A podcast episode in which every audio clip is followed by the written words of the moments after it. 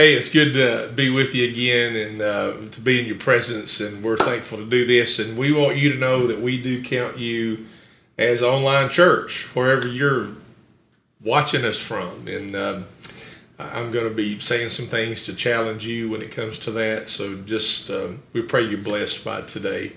I want to look at Exodus 14 14 as just our beginning text. We're going to be verses 11 through 14 today, but we're going to focus on verse 14. Let me read it to you. It says, The Lord will fight for you. You must be quiet, which means uh, just rest in that. Rest in that He will do that. Let's, pr- let's pray together. Father, I pray that you help me to be a plain preacher today, so plain that a child would understand me. Help me to be in tune to your Holy Spirit, any word of knowledge you give to me to speak to a person that's watching, listening, that's in service, Lord uh, in person. Uh, if you uh, prompted me with it, I do want to be obedient to speak to it. And then, uh, Lord, I also want uh, you to know that I know you will remind me that I am a, I'm under a great judgment, a strict judgment, because of um, I'm a teacher of your word, and I accept your place, my place, Lord, in rightly dividing it. It's in the name of Jesus I pray, His name that I preach. Amen. I, uh, want to remind you of uh, principle number four, which was last Sunday, and that principle is pray. That's all that is, is pray. And I thank you for your responses in that. Today, we're going to handle principle number five, which is stay calm and confident and give God time to work because we live in such a hurry world that uh, we, we want to speed Him up as well. We're going to be looking at that today.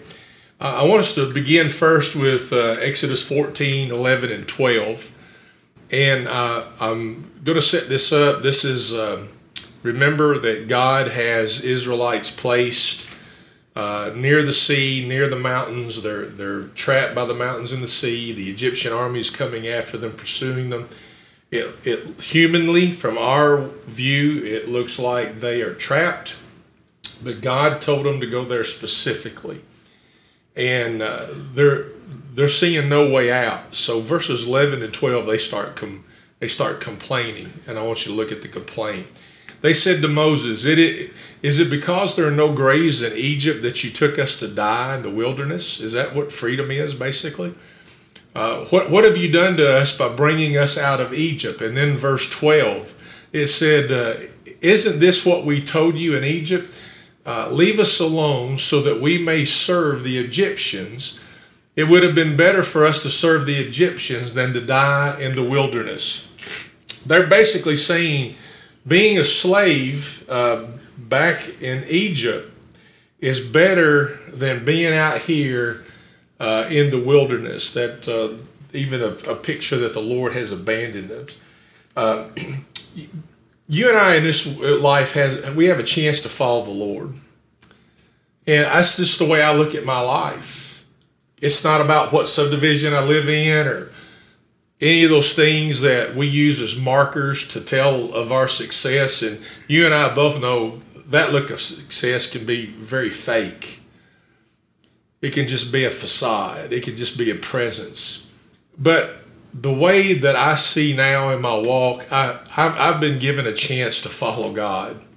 And man, what am I going to be able to do with that? But there's always this temptation to go back, to go back.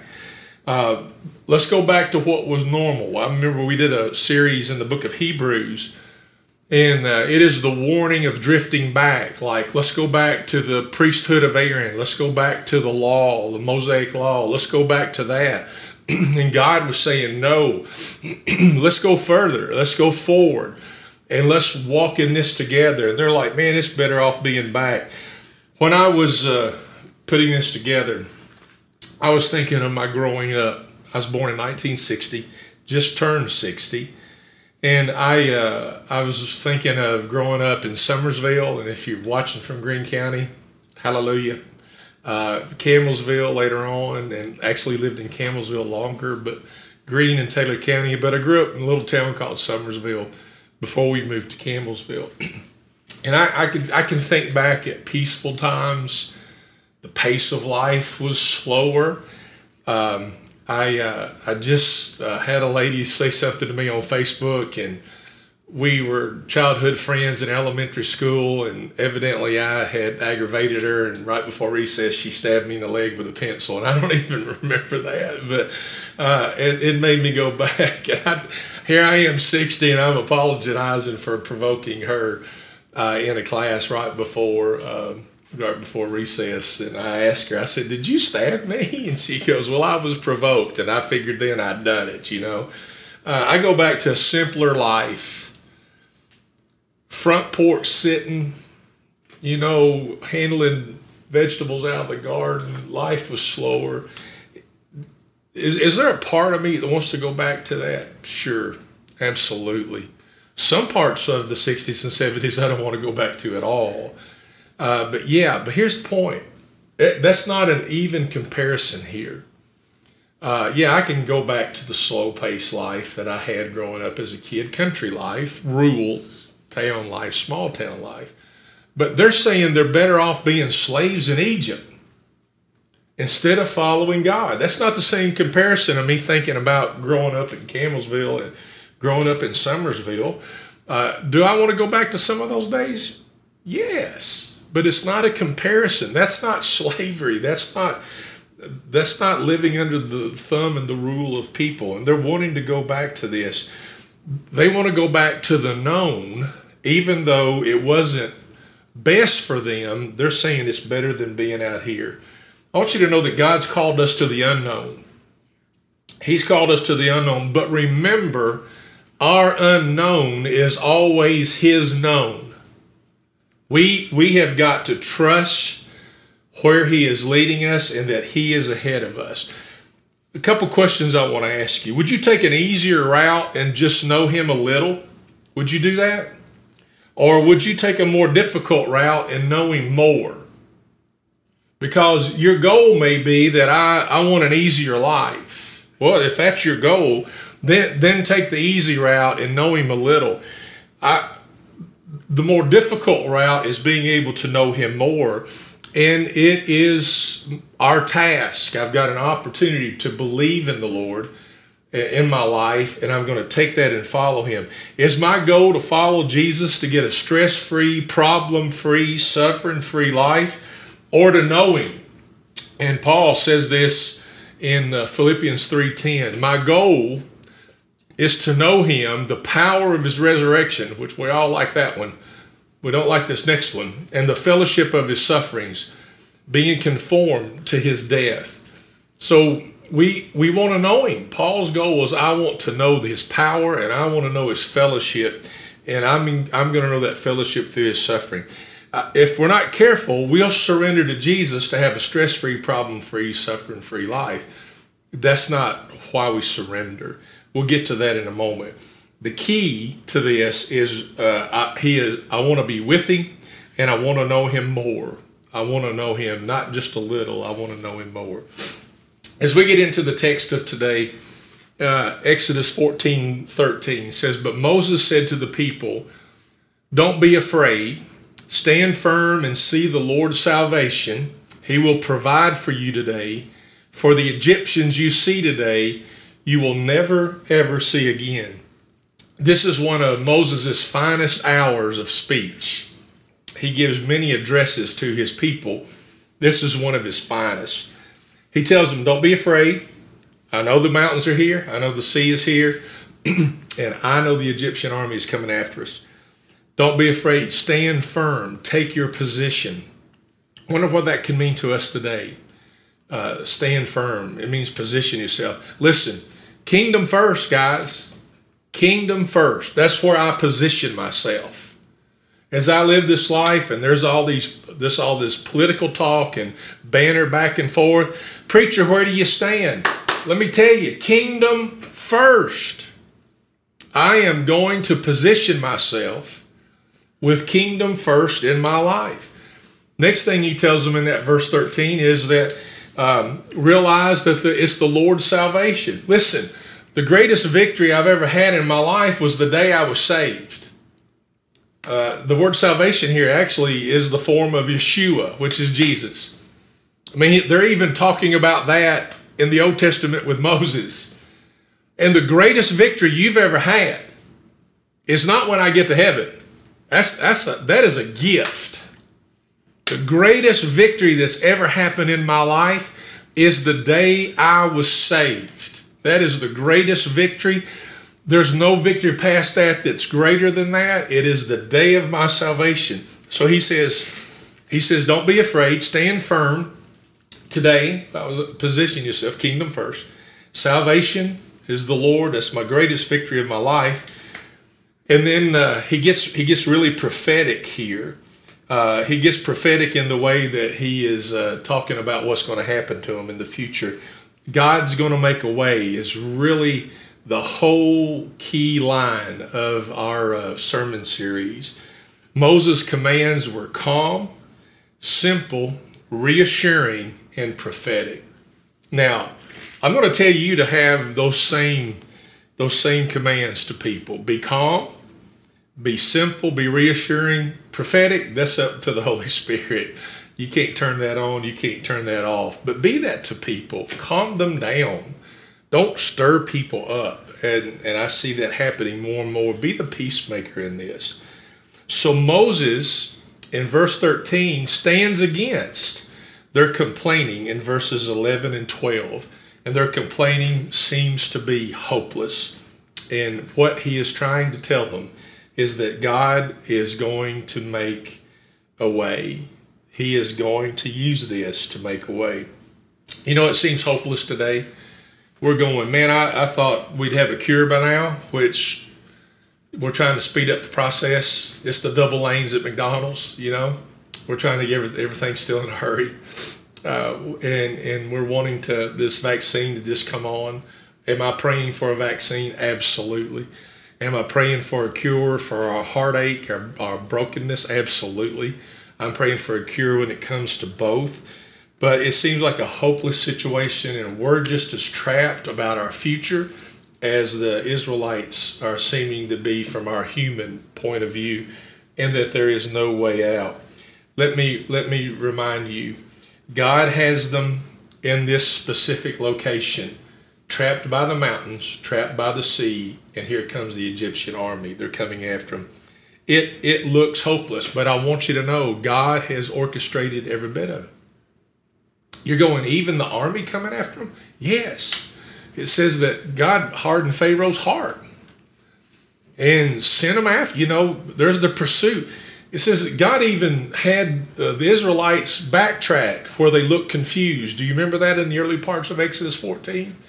and and so the the Egyptian army is going, man, they're they're confused, they're crazy, they're they're easy pickings. Let's go, let's go and get them. Uh, he he's he's orchestrating every bit of it together, but don't forget, he will make a way. I have to ask a question. Some of you are going, man, the state of the church, will it ever go back to normal? And I just try not to use that phrase anymore because God's call, He's calling us forward. Is it my is it even my task to get back to a schedule that we used to have a weekly? No, it's not. It's not my task anymore. We're, we're going to figure this out. But you know what? It's possible for the very best days of our church to be ahead of us. I, it's it's fun for me to say. It may make you feel a little better. I just so happen to believe that very deeply in my heart. New Will it look new? Probably. Is it going to be different? Yeah. Is it going to have adjustment in my own personal life and corporately as the community of Christ and the church? Absolutely. But the promise is that God will make a way. You're going to go, my future has a big question mark. Here's the truth your future has always had a big question mark. Remember, I told you early, God's called us to the unknown, but don't forget, uh, it is all known to Him. We are following Him. Um, for those of you who are long-time Hope Churchers, uh, and I say that being with us since we were mobile in 1998, um, I brought out the cards, and occasionally I do. I'm only bringing one of the cards today, but it is a it is the journey card. And if you all are watching us uh, online, uh, I used to present these all the time, and we're on a journey. I'd ask the church we're on a journey. Uh, where are we going? And Hope Church would just yell back, We don't know. And Hebrews 11 8 is a verse that I want to give to you. By faith, Abraham, when he was called, obeyed and went out to a place he was going to receive an inheritance. He went out not knowing where he was going. Uh, this is where we get this. Where are we going? Man, we, we don't know. But I'm following I'm following God in my future. You know, uh, corporate America, worldly leadership is going to say to be a good leader, you got to know where you're going. That's not true in the kingdom. The kingdom is we're following God who in the known, unknown to us, absolutely known by him. God God has not tricked his people. Uh, he has not set them up for failure. He has not abandoned them, and he's not abandoned you, and he's not set you up for failure either. He's going to make a way. So he's developing trust in his people in Israel, uh, with the Israelites and he's developing trust in you. He did that with the plagues. He's doing that in the Red Sea. And let me just move all that forward. He's doing that with COVID. In COVID, what's he doing? He's still shouting out, Trust me, trust me, follow me in this pursuit. The last verse of today is uh, Exodus 14 14 says, The Lord will fight for you. We started off with this one. The Lord will fight for you. You must be quiet, which means Rest in the fact that He is fighting for you. He is our deliverer.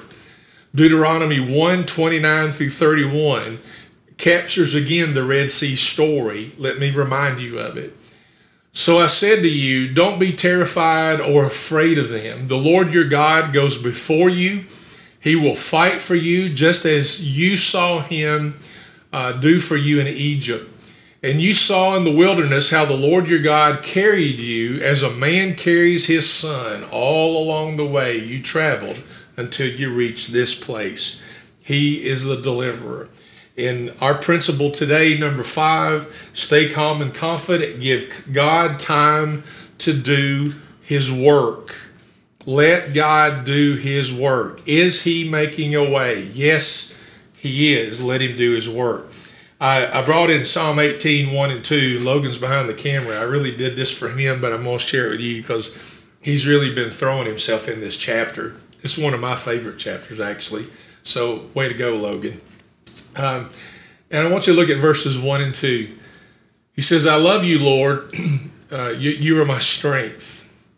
The Lord is my rock, my fortress. Hang on, come on with me here.